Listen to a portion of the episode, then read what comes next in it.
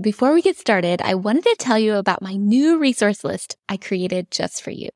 As you know, I love resources, and for years I've been sending the same links to clients and friends and just wanted one easy place to put all my favorite products, brands, books, and educational resources. If you go to resourcedoula.com forward slash resources to sign up for my weekly newsletter, you'll receive access to this living list of all my top recommendations for parenting, birth, postpartum, menopause, and more. You can bookmark the page and keep coming back to it as it will be updated frequently as I add more and more resources. You'll also find a link for this page in the show notes for today's episode. I hope you enjoy it. Now back to the show. On today's podcast, I chat with Kayla Head, a speech language pathologist, about tethered oral tissues and orofacial myofunctional disorders. You better believe I practiced how to say that. She talks about what to look for to determine if your kid has a tongue tie and what to do about it. Many of my clients have gone through tongue tie revisions with their kiddos, and it seems to be more prevalent now than ever. So I wanted to bring Kayla on to provide expert knowledge, myth busting, and a parent perspective because there's so much information on the internet that it can be overwhelming to sift through it all. I'm Natalie, and you're listening to the Resource Doula podcast.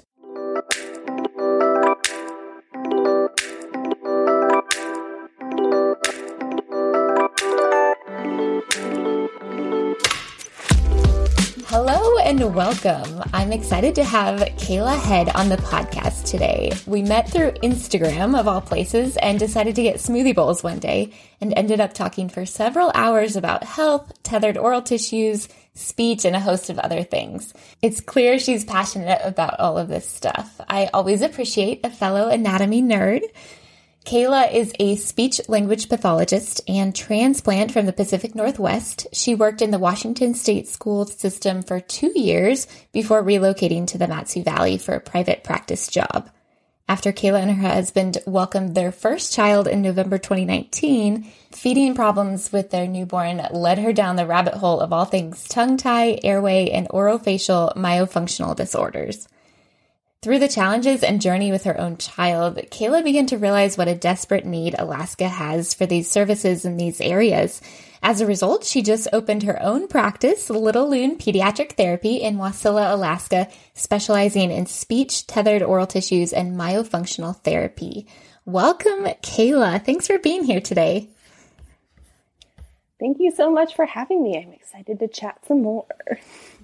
I think we have a lot of things to talk about. let's just start, let's just dive right in. Um, can you talk about what part of your career you're most passionate about? I would say um, looking at the problems that I'm seeing in kids from a more holistic standpoint. Um, I think uh, as I got into being a working adult, I think a lot of us kind of go through that um, that period of reassessing. I don't know your health and your lifestyle, the way you eat, maybe things like that. And um, I made a lot of changes early on, just in my general health as far as the way I eat and everything, and uh, developed a more holistic mindset. And um, that's not something I've been able to bring felt like I've been able to bring into speech pathology necessarily until all of this came up. Because um, tethered oral tissues, myofunctional disorders, all those things are really uh, much more of a whole body issue. Um, and they really look past just traditional speech therapy of, well, this kid has trouble with sounds and they can't make the sounds, so we'll teach them the sounds. We're looking more at like what is what is the reason for that because a lot of times there is a reason. So I would say I'm most passionate about um, actually being able to play a part in finding some of those root causes for why these kids are having communication problems going on. So, hmm. and that's definitely not typical or the typical approach that we see yeah. in in medical care, especially therapies. Mm-hmm. Yeah. yeah. So one of the big big things that I hear a lot when I mention tongue tie or other people mention tongue tie. I thought we could talk about this right at the beginning. Um, some people say that tongue ties are like a fad or a scam or just like a really quick, easy way for providers to make money and they don't actually exist or they don't actually cause problems down the line. So, is there any truth to that? What are your thoughts on this? Well, I think this one is a little bit of a loaded topic, but um, I think a lot of it is, you know, providers just don't know what they don't know, or people just don't know what they don't know, and they haven't had um, those personal experiences or experiences with clients and things like that. Um, I think a lot of it uh, ties get a bad rap because there are bad practices out there where we don't really have the full picture, and so you know a mom goes for help and maybe the tie does get acknowledged but they just get sent to a release provider they do it and then nothing helps and unfortunately that was our story um, I had been seeking some help from a lactation consultant, and she was the one who said, you know, I think maybe your baby has ties. And so we went to the dentist and got it done. They were like, oh, it'll fix everything, and and it didn't. Um, so I think that's part of where it gets a bad rap that um, you know they don't they don't affect anything because there's problems. You go and you don't really necessarily do the procedure well or or don't do the pre and post that's really important and then you come out and nothing's changed so they go oh well it must not have been the ties that were the problem. So I think that's one mm. of the mm. one of the ways that the ties themselves um, kind of get discounted as actually being a problem is we don't have a lot of good procedures in place for making sure people are set up for success before and after. We just kind of go and do it and hope for the best. Um, so I think that's one of the ways that they kind of get um, discredited as actually being a problem. Um, I will say that uh, if you've ever seen pictures of uh, what we call an anterior tie, that's to the very tip, and of like someone trying to stick their tongue out or lift their tongue up with that severe of a tie, I don't know how you can deny that they exist. there, there's some pretty striking photos out there of like, holy cow, that's a tie. Um, not all of them are super obvious, and I think that's also another place where it becomes more difficult to discern. Like, well, is there really a tie going on here? Is it really affecting anything? But I think a lot of times too, we suggest, well, maybe there's a tie, and then someone who maybe doesn't have as much education about the tie says, oh, no, it's fine, or that doesn't affect anything. And so we think, okay, but they don't give an alternative explanation as to mm. what might mm. be causing some of the problems. So they kind of discount that that could be the source of the issue, or at least a factor. But then they don't provide some other explanation as to, well, why is this? What's going on then? so there's a lot wrapped up in that, but yeah, yeah. thoughts on that. Yeah. So you mentioned that your baby had some feeding issues, but what kind of other problems can you typically see from a tongue tie if there if there are ties or or other than tongue ties? So, yeah, her story was an interesting one because we did there are a lot of stories of moms who who go through a lot of providers before they have some like knowledge that that might be the problem. So we were really fortunate that that was pointed out very early on. Um, we just weren't one of those lucky ones who had the procedure done and then everything was smooth sailing, unfortunately. So, um, you know, we did a lot of we refer to as body work. So we ended up going to some chiropractic care, some craniosacral therapy with an occupational therapist a lot of things like that because there were other things at play. She had some torticollis going on, um, and all of those can complicate how uh, how well the procedure goes, how well they recover from it, heal from it. Um, but as I kind of alluded to before, there's just not a lot of good procedures in place to make sure you know you really get good help ahead of time. And then when you're ready, go in for the procedure and get, then get that follow up help too to really make it a nice, more smooth, uh, continuous process and have that support throughout. Um, but anyway, so she's had a lot of, you know, care and involvement just because I dove right in and, you know, educated myself as much as I could. And so now, for example, the kid is two and a half almost, and she is incredibly um, articulate, amazing language skills. Um, she eats anything and everything. Um, like we don't have the obvious problems at this point of feeding and speech. But she still uh, is a restless sleeper. She wakes up with crazy bedhead every morning because she just mm-hmm. tosses and turns all night. She still wakes up during the night. She still sucks her thumb. her teeth are crowded. So, you know, she doesn't have any of those obvious problems, but some of those more, um, not necessarily even subtle, but less recognized issues that are more related to airway and the whole development of um, the orofacial complex, where the palate is high, the teeth are crowded, and we're just not getting great airway development. So that's one of the biggest other areas. Um, I think that doesn't go as well noticed or recognized. Speech and feeding tend to be the more obvious ones that people hear about.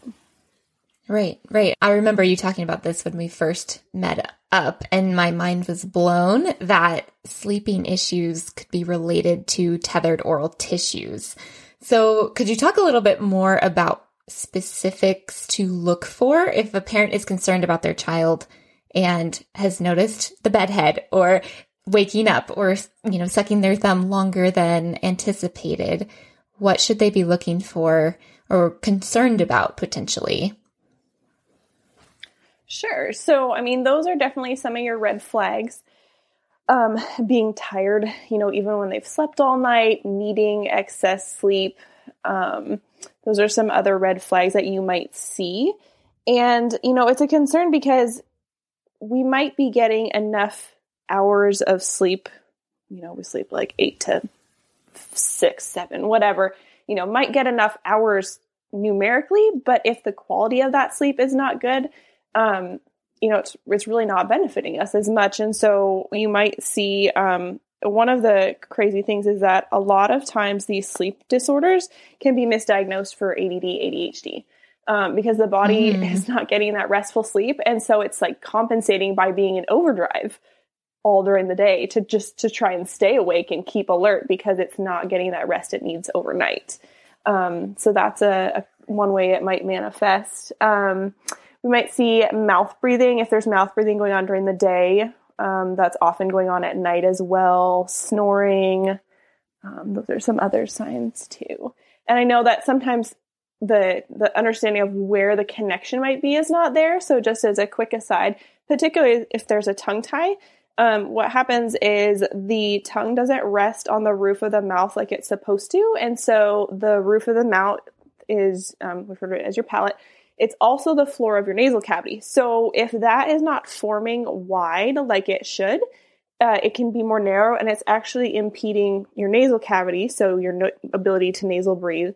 Um, and it's just the the general trajectory of growth tends to be more downward rather than again broad and forward. So your airway is just not developing um, as largely as it should. So you think about like different straw sizes, right? Like maybe your airway is the size of those tiny little coffee straws instead of a boba um, tea straw, right? And how much easier it's going to be for you to breathe through that mm large straw versus that small straw. Okay. So, does that relate to like more sinus infections or more runny noses? Would you see it in that way at all? It absolutely can. Yeah. There's a lot of kids who, yeah, will be congested a lot, will get sick a lot more, um, will have recurring ear ear infections, sometimes need pressure equalizing tubes placed. Because you're right, all of that ends up being connected. You know, if your sinus cavity, because your mouth is not forming correctly, your sinus cavity is not forming correctly, then anything related to sinuses, yeah, is, is fair game to have some more issues too, unfortunately. Wow. Okay. And hearing, yeah. I mean, with the ear infections, hearing probably plays into that as well, right? It absolutely can be. Yeah. If um, the recurrent ear infections uh, can be from that, they can also be from uh, problems with the swallow. A lot of times um, in an orofacial myofunctional disorder. So tongue ties are, they fall under the larger umbrella of, of orofacial myofunctional disorders. And um, there's typically something abnormal with the swallow going on. And when you don't have a proper swallow, you're not building the correct pressure that helps flush out the fluid of your ears and in those tubes and drain them. So you think about when you go on a plane and your ears pop, and that's like your eustachian tubes opening up. Um, there tends to be dysfunction with that when you don't have a proper swallow, and so that's that that drainage isn't happening regularly like it needs to, and so you'll get that fluid buildup the ear infections, and then people will get tubes placed to help with that drainage issue. Wow. Wow. You should see me over here. My brain is like going a million miles an hour. this is so fascinating. So, okay, one of the things I wanted to go back to um, with you mentioned torticollis, and if you could provide a mm-hmm. definition of torticollis and how that might be related to the more holistic picture of tethered oral tissues, that would be great. Yeah, so um, I am not a great person to provide an official di- or uh, definition, excuse me, of torticollis, just because I'm an SLP and that's uh, OTPT.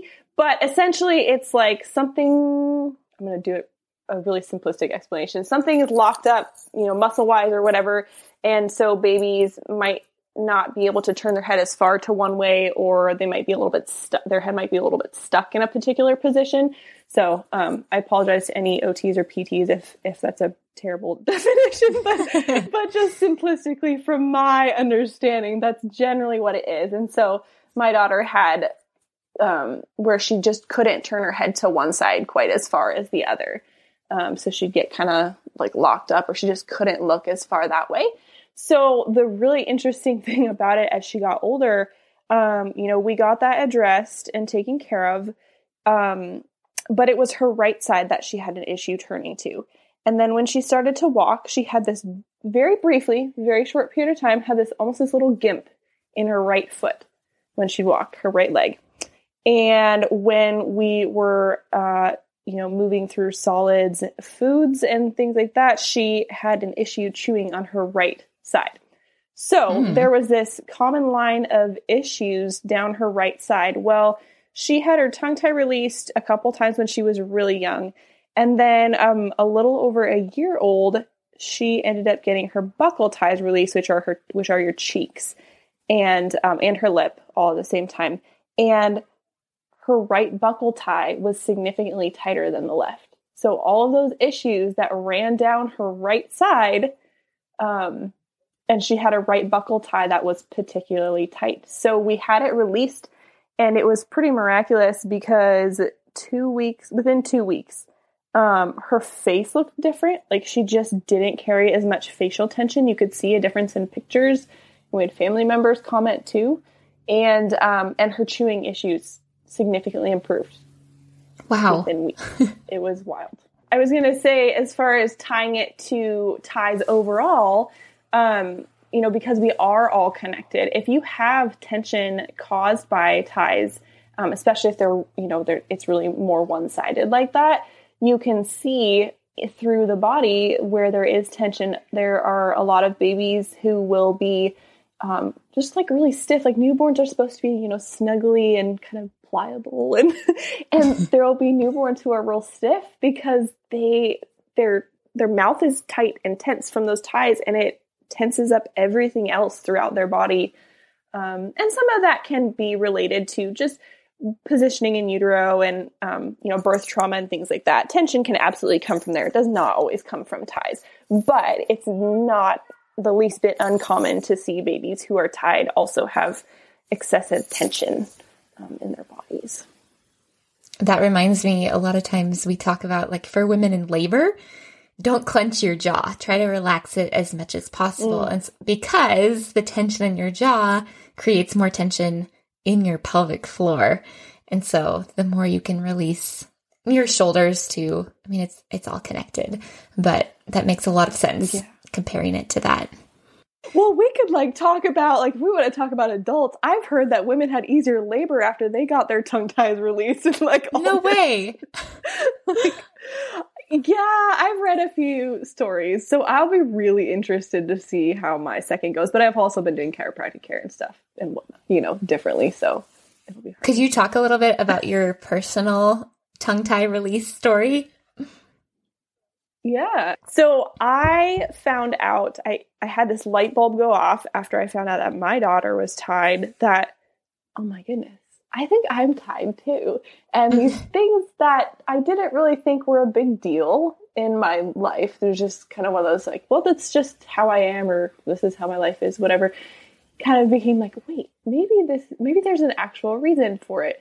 Um, I I had a lot of the um, stereotypical or common signs of uh, having had a tongue tie and or oral facial myofunctional disorder um, growing up that people sometimes realize once they're an adult. So I had um, I had teeth pulled. They were just primary teeth, baby teeth, um, but I did have teeth pulled to quote unquote make room for my adult teeth when I was little.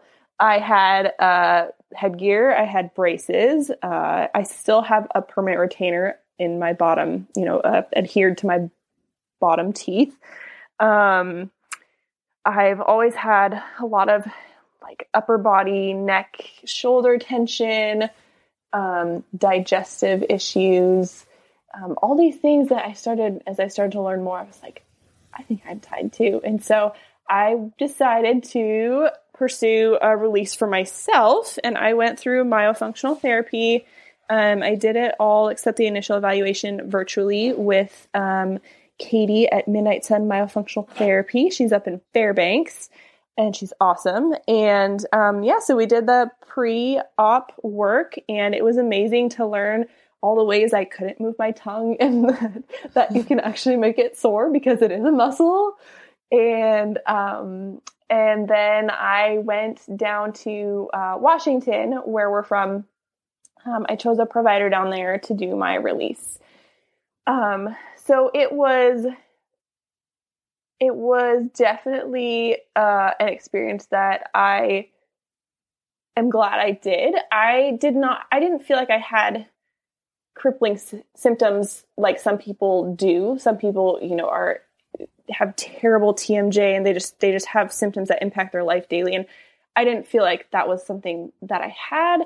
Um, so I don't necessarily feel like it absolutely altered my life, but there were absolutely differences that I saw afterward um, I felt a release of tension during the procedure. Actually, I felt more relaxed, and I feel like I've had better um, relaxation in my body since the procedure. One of the things that I noticed afterward, it took a few months before it happened, but I realized I didn't cough on my water all the time anymore. like it happened, and I was like, I haven't actually done that for months now. Wow. but like again, things that aren't normal that you don't really realize aren't normal until you start realizing there might actually be a reason for them. So, so choking on your own spit all the time is not normal. no, no. hmm. Okay. so I've heard a lot of people, including a lot of professionals, say that if you can stick your tongue out, you don't have a tongue tie.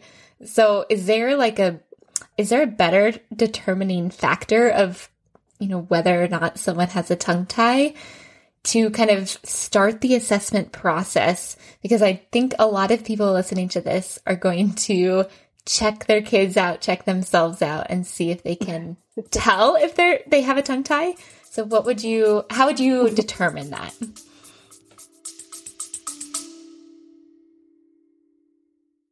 Hey, it's Natalie.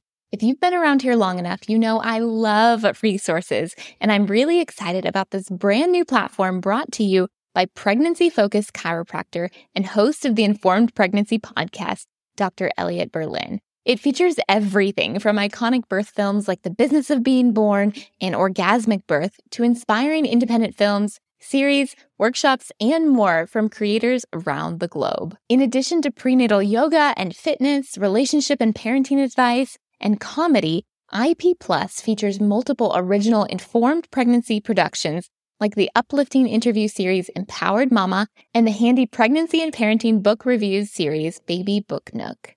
Right now, listeners of the Resource Doula podcast can receive an entire month free when they use the code TN Free Month it's all one word, the letter T, the letter N, and then the words free month to sign up for a monthly subscription at informedpregnancy.tv.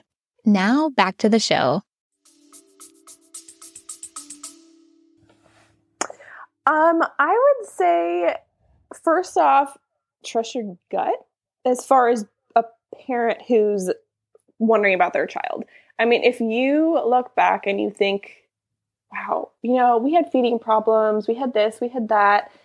Um, and I didn't really think much of it, or I was told not to worry, or I was told they would grow out of it. Don't necessarily second guess yourself because that that parent gut feeling it absolutely means something. Um, so that's the first thing I'd say. The second thing I would say is um, so as far as being able to stick your tongue out, I mentioned um, a severe anterior, what we call anterior tie. So that's when like the tongue is tethered all the way to the tip and you really can't even raise it. That sort of thing you may not be able to stick your tongue out but like i had i could stick my tongue out just fine. The the key about um the the range of motion of the tongue is not always just out. Sure that's an important skill for being able to lick your ice cream cone and that sort of thing. Clear your lips you know so you're not quite as messy of an eater but we really need to be able to elevate our tongue and move it side to side as well so when you're eating it's this is one thing I didn't know. Um, that wasn't normal. well, you're supposed to move your food side to side with your tongue. Um, but I I didn't do that. My my swallowing was another thing that I realized was not very normal once I um, started learning more and going through myofunctional therapy. Um, but you're supposed to what we call lateralize or move your food side to side. So your tongue has to have the range of motion to be able to do that. And you've got to be able to elevate because when you swallow, your tongue is actually supposed to go up behind your teeth and it does this wave like motion to propel your food backward for your swallow. Um, but we also need to be able to elevate it to make certain speech sounds, to be able to put it in the proper rest posture up on the palate where it's supposed to live. So, um, yes, you should be able to stick your tongue out, but you can often stick your tongue out even if you are tied when you don't have um, that posterior or back portion of your tongue doesn't have good range of motion. That's that's more arguably more important and the bigger um, plane of movement that we're concerned about when we're looking for a tie. So okay. So when I'm just here, like listening or resting, not talking, not swallowing, not eating, my entire tongue should be resting on the roof of my mouth. Hmm. It should. Indeed. I know. Another thing I learned. Wait, it's not supposed to touch the back of my teeth? Okay. That's what I figured out too. Now I'm being very self aware of where my tongue is in my mouth. um, so when we first met, we also talked about gag reflex and the connection between maybe a hypersensitive or a hyposensitive gag reflex in kids or adults, maybe who have had issues with tethered tissues. Can you talk about that a little bit? Sure. So sometimes sometimes a gag reflex is really more sensory based, but the sensory and and structural, you know, relationship is is there throughout our whole body. So, in someone who has a hypersensitive gag reflex, there might be issues where their tongue has not been making contact with the back of their mouth very much because they don't have a proper swallow. Their tongue doesn't rest where it's supposed to. And maybe they don't have that range of motion of the back of their tongue. So it's really not been making a lot of contact back, th- back there to help desensitize that sensory aspect um, of the mouth. And so then you get, you know, food back there or you get something back there that your mouth's not used to having something back there. And so your gag reflex will be a lot more sensitive. Um, hyposensitivity is probably not going to be so much related to um, to that sort of issue as it is more the sensory component, something being a little bit more off with the sensory system. Okay. And if you can't move your tongue laterally, side to side, you probably have more difficulty kind of organizing those muscles, maybe in and feeling okay with and having your nervous system being okay with things in your mouth. Is that correct? I think that, yeah, I think that's definitely a fair statement. I mean, our sensory system develops through exposure, right? So if you don't have exposure to certain movements, certain feelings, things like that, yeah, your body's going to be a little more freaked out by those when they when they do occur. So yeah, I definitely think that's a, a fair statement. Okay. What about kids who take huge bites of things? Oh man, that is the one thing I will say. I mentioned my daughter eats a variety of foods and textures and actually eat anything, but the kid is a stuffer still. and um, it's a little bit counterintuitive because you would think that if someone has difficulty managing their food, they maybe take smaller amounts of food so that they can just focus on managing that little bit. But we actually tend to see the opposite. So a larger quantity of food when your tongue doesn't have good range of motion and coordination tends to actually be easier to manage. So, kids will stuff as a compensatory measure. Hmm. Okay. So that's another sign to look out for as a parent. Yes, and so is um so are if we're talking about eating, so are things like noisy and messy eating, you know, like chew with your mouth closed or, you know, be more careful when you eat, things like that. That those may not just be the poor kid is, you know, in a rush to eat and trying to get out the door. It really might be they're they're trying and they're just struggling because they mm. don't have that um, that ability to manage their food well. Okay. So if somebody has a baby who had a tongue tie, they identified that and they had a release when they were really young, but they're still seeing some of these issues crop up later in life, maybe like, you know, two years old, three years old. Is it appropriate to get them released again? What are the strategies that you recommend to help improve their symptoms with this? And yeah, what would you what would you recommend to parents?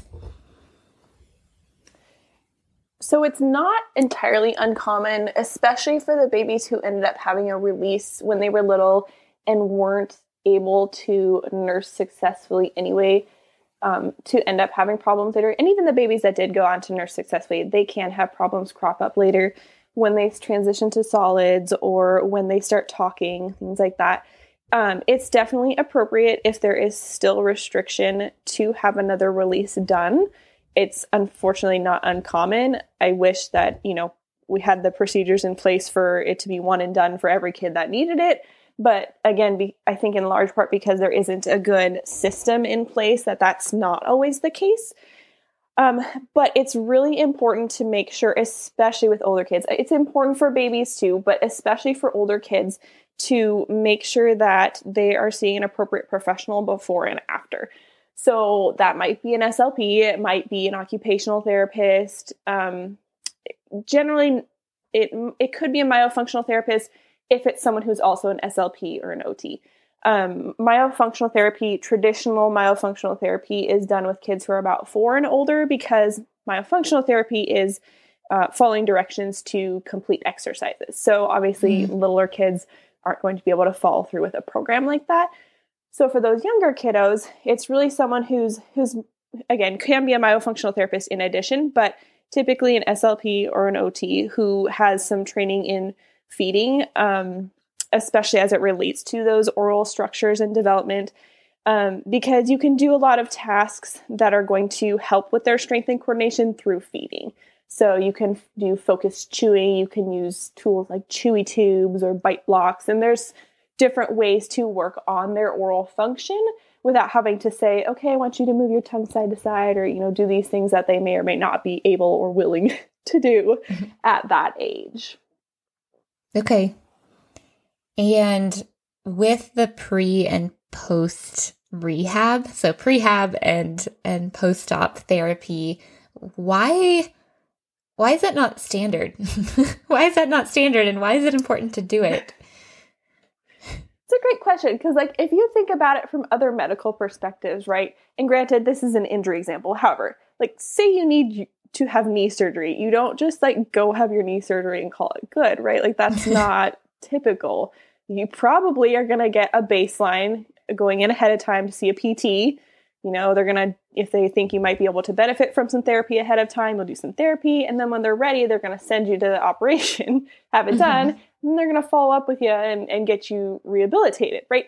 So it's so standard in so many other situations and practices. And yet, you're right, there is no procedure in place. And I don't really know why. I don't really understand in some ways because when we think about it so simplistically and logically, we're like, well, yeah, everybody has a procedure in place for that. Um, that sort of thing. But it's it's really not. And I think a lot of it is just lack of education and people kind of finding out after the fact um, that it could have been beneficial. Um, that prehab can be so important because the practitioner that you're working with, the therapist, you know, whether it's a lactation consultant or an occupational therapist or a speech therapist, can get a baseline of where you're at. What are the symptoms going on? What does the tongue function look like right now? How is their mouth functioning? We can get a baseline. And then we can also help parents feel more confident and ready for the procedure when it's time. Um, you know, there's unfortunate stories of parents who are like, my kid had the procedure done and they're in, they've been inconsolable for days and I can't get the wound care done because they won't let me in their mouth. And then they, you know, have oral aversion and, and all of these problems that could have been lessened, or at least they could have had a support system in place to help negate the potential for those. Mm-hmm. So hmm. that's part of why that prehab is really important.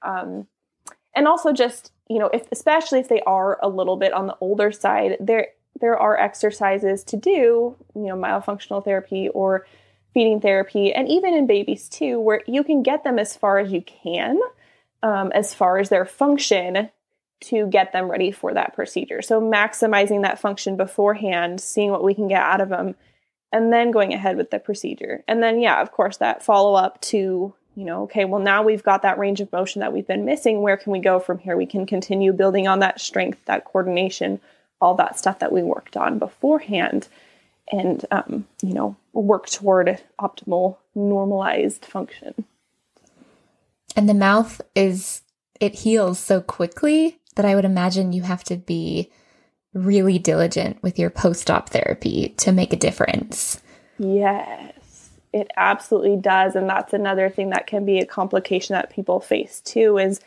like, well, my kid fought me, so I couldn't do the aftercare, couldn't get any compliance. And then, yeah, it can just reattach, unfortunately. And that can, you know, end up leading to the need for another release. We call it the second release or third, you know, successive releases, we call a revision down the road. Gotcha. Okay. So, where would someone go to find an appropriate provider for a revision or um, therapy in general? Would they search for a myofunctional therapist? Where would you send people? Sometimes it takes some digging. It really depends where you're located. Sometimes, if there is a good system in place, there can be release providers. So, typically a dentist, sometimes an ENT, who does have a good relationship with a myofunctional therapist, lactation consultants, has a good network built up where they can recommend that you go first. And that's ideally who you find as someone who says, Hey, you know, I recognize the importance of pre and post op therapy. I, I, really need you to go see this person or see someone first um, before we just jump right into it. That's someone who really has a more complete picture of that important process. Um, so sometimes the release providers themselves can be a good source. Sometimes you just got to call around and ask mm-hmm. if there's someone with experience, um, you know, at a at a speech clinic, at an occupational therapy clinic, um, with lactation consultants, um, because while all of these providers do have some education in general about the mouth and its function, the vast majority don't have specialized training. I honestly don't even remember what we learned in graduate school very much about anything related to oral facial myofunctional disorders. It really is its own and tethered oral tissue. It really is its own specialized track. Um, and if if someone hasn't taken more continuing education on their own in that area, they may or may not be as prepared to help with it because it, there is just so much to it. That makes a lot of sense. It reminds me of women's health. it's very similar in that you have to find the right provider and when you have a baby, they don't typically send you to PT afterwards, but that is what should happen. So, yeah, mm-hmm. a lot of mm-hmm. similarities that I'm I'm seeing there. Um, okay, I have another question. Um, if a provider or a parent determines that a baby does have a tongue tie or other tethered oral tissues, should they seek a release if there seems to be no apparent problems. Like baby's gaining weight, baby's nursing just fine, or taking a bottle just fine. Um, yeah, should they decide to release it? I've also heard um, people say, "Oh yeah, my provider just said like the the lip tie will just break eventually when they fall on their face." Yeah. So what do you have to say to to those things? First off, the lip tie thing makes me really sad because why are we saying a kid we should just wait till a kid falls and hurts their face for something to happen? I mean that one kind of makes me sad, but I've I've heard that many times too. Like they'll just break it on their own. Like, oh, ouch, poor kid. Yeah. Um, but uh, we we really overall want to take um, the stance of looking at the symptoms. So it can be a little bit tricky because weight gain is a factor, of course. Um, but then when we say like nursing fine or taking a bottle fine, I think there's a lot of subjectivity in that because especially for first time parents, they might not have any idea what feeding is actually supposed to look like. So when they are like, I've been feeding my baby around the clock for the last three months, and people like, they're just cluster feeding still. Like knowing the differences, and again, this is more the job of a lactation consultant than or you know someone who has specific breastfeeding training but you know being able to pick out those nuances of this is normal baby behavior and like yes your baby's doing okay but like this isn't actually how feeding is supposed to look um, i had a friend who whose baby was was kind of along those lines like he was gaining weight okay um, but like they were spending so much time feeding him, and people like, oh, he'll get faster as he gets older, or you know, he'll outgrow it and things like that. And and yeah, they may or may not, but he's also tied um, and just not an efficient eater because of that. So I think that's um, a situation where if you have any suspicions at all and feel like I really don't know if this is normal, getting in with someone who who can tell you if it's normal um, or not because they have that advanced training can be really helpful. Okay. And then determining from there whether or not they seek out a release or just therapy on its own, kind of dependent, on, like case by case situation. I would agree that it definitely is on a case by case basis um, because, you know, there, and there really may not be any issues at the time with feeding or anything like that. And so sometimes it is, you know, hey, we do have pretty good function. We don't have any major symptoms, maybe we are going to wait and, you know, as we transition to solids, if there's a problem, then we're going to revisit it, something like that. Um, I think it's hard because different providers also have different mindsets about it. Having had issues with my own kid, I'm like, let's just release everything because I wish I would have, you know, I, I kind of knew she had buccal ties really early on, but those are a lot more controversial and a lot of providers won't address them. Um, but we never got to successfully nurse. And I have wondered, you know, it's not something I try to dwell on, of course, at this point, but it's mm-hmm. something I have many times wondered if we would have gotten those released when she was still really little, like, would that have been the last piece that was really missing? Because we did do so much work to try and make it work, and it she just never got there. Um, hmm. so so I, I, I can admit that I am totally of the bias of like I lean toward just if it's there, get rid of it. If, mm-hmm. if we're mm-hmm. ready, you know, if we've done the the proper work to prepare for it. Um, but you know, there are people who are more conservative, and everybody's different. So okay. Now, my exercise physiology brain goes to fascial tension throughout the body. Like you talked about, your daughter had right sided tightness. So, is there any evidence that tethered oral tissues, and maybe not, maybe not officially studied, but in your own practice too, um, that tethered oral tissues relate to milestone developmental issues, like slower to develop, or maybe we see more torticollis or more one sided compensations. Have you seen that? Mm-hmm.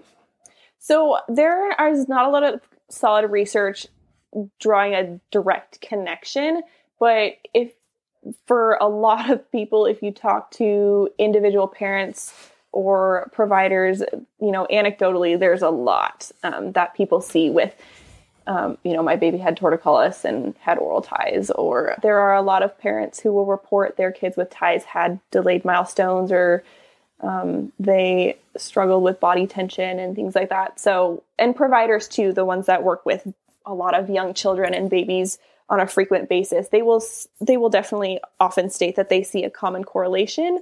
Um, but of course, correlation and causation are are different. So there's mm-hmm. not a mm-hmm. whole lot of solid research at this point um, on on true causation, but the correlation is is really common in those providers and even in parents um, who have kids with ties.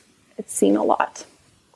This makes me think of everybody who I work with who cannot release their shoulders or they chronically have headaches or neck tension or like I do a lot of um, I do a lot of natural movement with my clients like crawling on the floor roll, rolling over just like baby movements.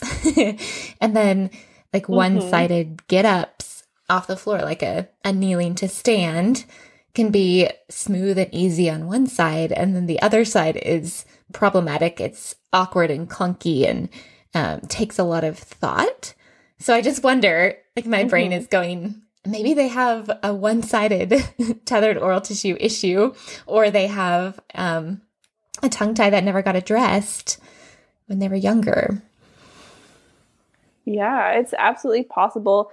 And this is way too much of a rabbit hole to start jumping down. but another connected one is retained primitive reflexes. Um, oh my gosh this is also something I yeah, nerd reflexes, about. yeah. reflexes right integrate with movement and so you can see the co- correlation of okay you have a tied baby who also has tension and um, difficulty with certain movement maybe because of that tension and then because they can't complete those movements then their reflexes aren't integrated as well and so you see this like whole you know connection of these kids with ties and all the the issues that they can have result from them when they aren't addressed. so, like for example, the Moro reflex, like the startle reflex. Have you seen any connection with that in your own practice? Because I hear that's the one I hear most about. I I don't have enough education in primitive retained reflexes to be able to answer that. I it's an area that is like next on, on my list of um, wanting to be able to educate myself more on and take continuing education on to integrate more holistically because I know that it has a part in even in even in these even kids who don't have ties. It's an issue for a lot of kids in general.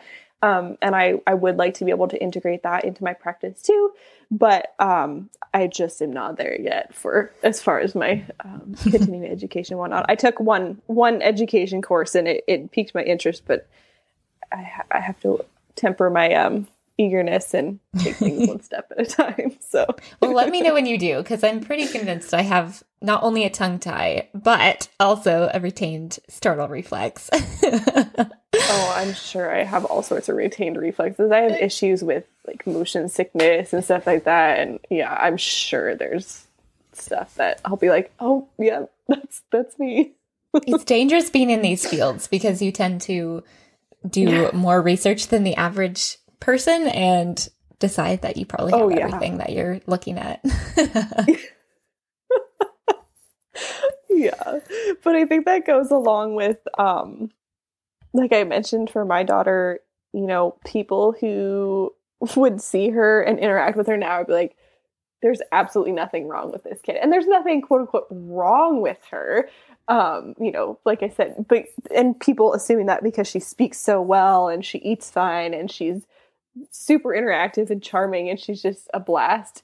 But um, again, there's nothing wrong with her, but I know that there are things about her that are not developing optimally. And when you know, why would you not want to do something about it? You know, mm-hmm. you you just you strive to be strive to be better, or yes. to you know help as much as you can when you when you know.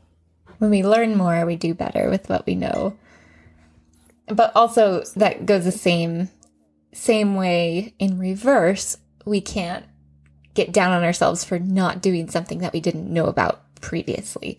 So giving yourself grace about, you know, whatever experience that may have led you in your journey to this point. So like, not that you did anything wrong. You just, you just didn't know yet. So we can improve as we learn. Absolutely. Yes, that is an excellent point. I would agree with that wholeheartedly. What kind of resources are your favorites for someone who would like to do more research on this topic and kind of look into options, read books or websites, any of that? What would you recommend? Yeah, so um, there are a couple of prominent um, release providers that a lot of people know about. Uh, Dr. Ghaheri is a, a, popular name that people may hear. He's down in Portland, Oregon, and he's an ENT. Um, Dr. Baxter is uh, at the Alabama Tongue Tie Center. He's a dentist. Uh, Dr. Kotlow is over on the East Coast, uh, Northeast somewhere, I believe.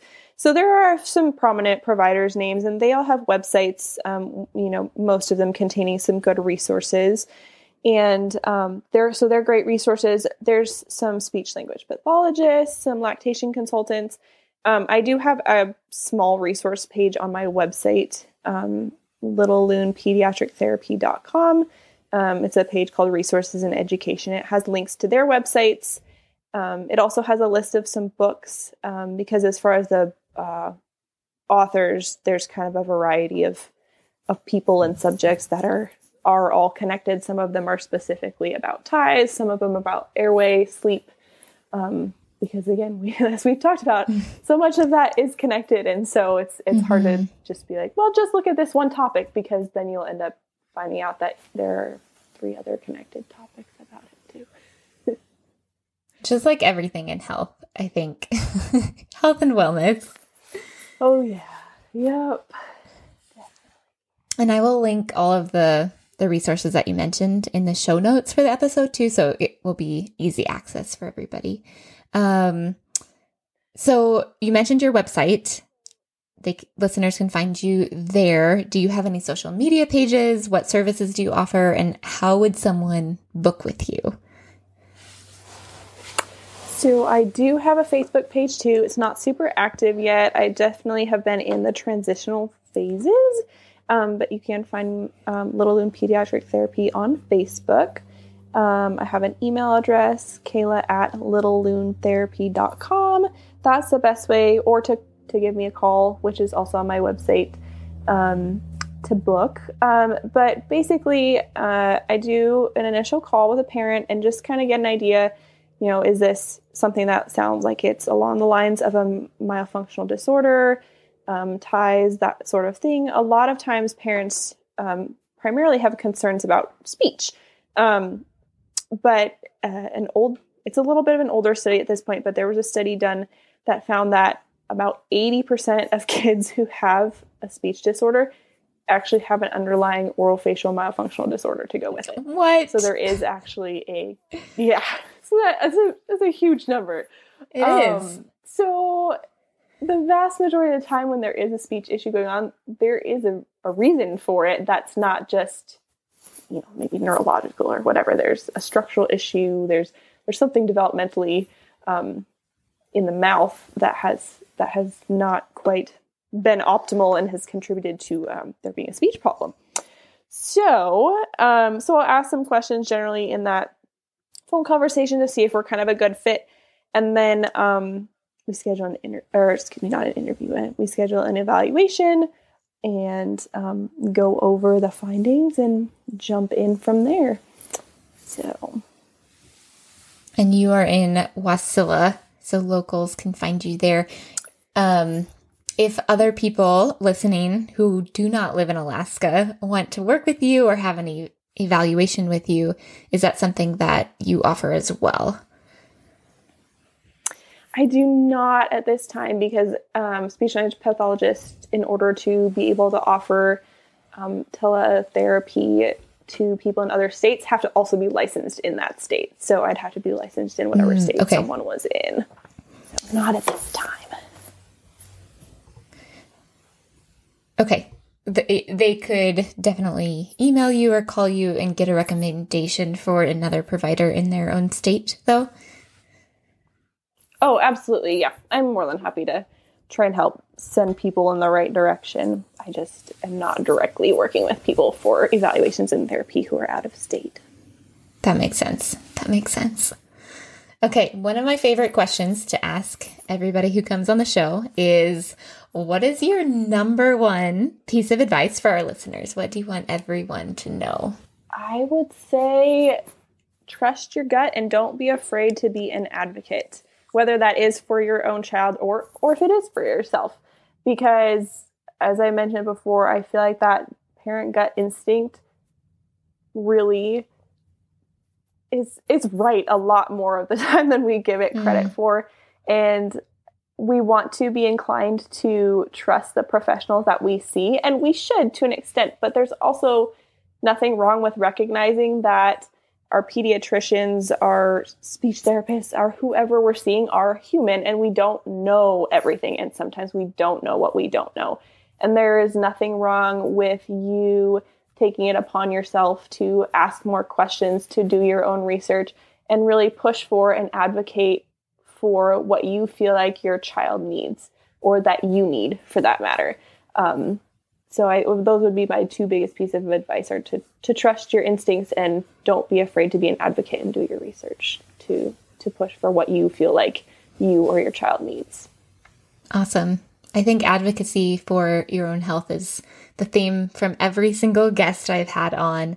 Uh, so thank you for echoing that again. Um, okay, last question. What is your favorite wellness habit that you incorporate into your own daily life? and it can be anything. It doesn't have to be an official wellness habit. I would say trying to find time to do something that I enjoy every day that is not related to like work or exercise or like true what we think of as stereotypical health. So, for example, I like to knit and I do like to be crafty sometimes. So, even just finding a little bit of time at the end of the day, right before bed, to just like knit a little bit and work on a project and just be able to have that little bit of time doing the something that I enjoy doing that's not related to anything that I have to get done or um, feel like I should get done or anything like that. I like that. I've heard it said that if you work with your mind, which you do, you work with your mind and your hands, but if you primarily work with your mind, you should mm-hmm. rest with your hands. And the opposite Ooh. is true as well. And I think that's quite true in a lot of instances. So kind of fun. I can definitely see. Yeah, yeah, I like that too. Yeah. Well, Kayla, thank you so much for being here today and talking about all of these things. We covered a lot, and I think a lot of listeners will have further questions for you. So expect phone calls and emails following this episode. I really appreciate the work that you're doing in an area that where people are talking a lot, but may not necessarily have the education to provide. So thank you for doing what you're doing.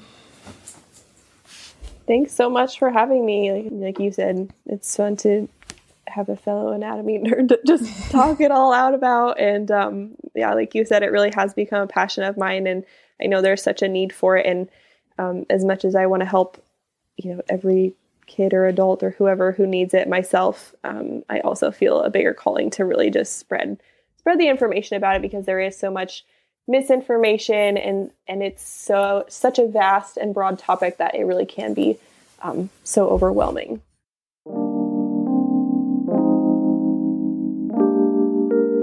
Hope you enjoyed listening to our conversation as much as I enjoyed talking with Kayla about all of these things. She is a wealth of knowledge, and I'm sure we could have talked for longer. My top takeaways from this episode are one, not every provider knows what to look for or how to appropriately diagnose a tie. It's important to trust your gut and seek out providers with more education surrounding this topic. And two, the prehab and the post op therapy is crucial for giving your child the best chance at improving their feeding, swallowing, talking, and even sleeping. Please remember that what you hear on this podcast is not medical advice, but rather more information to help you make informed decisions about healthcare for you and your family. If you feel inclined, it helps other people to find the show if you give it a five star rating in your favorite podcast app. Thanks so much for listening.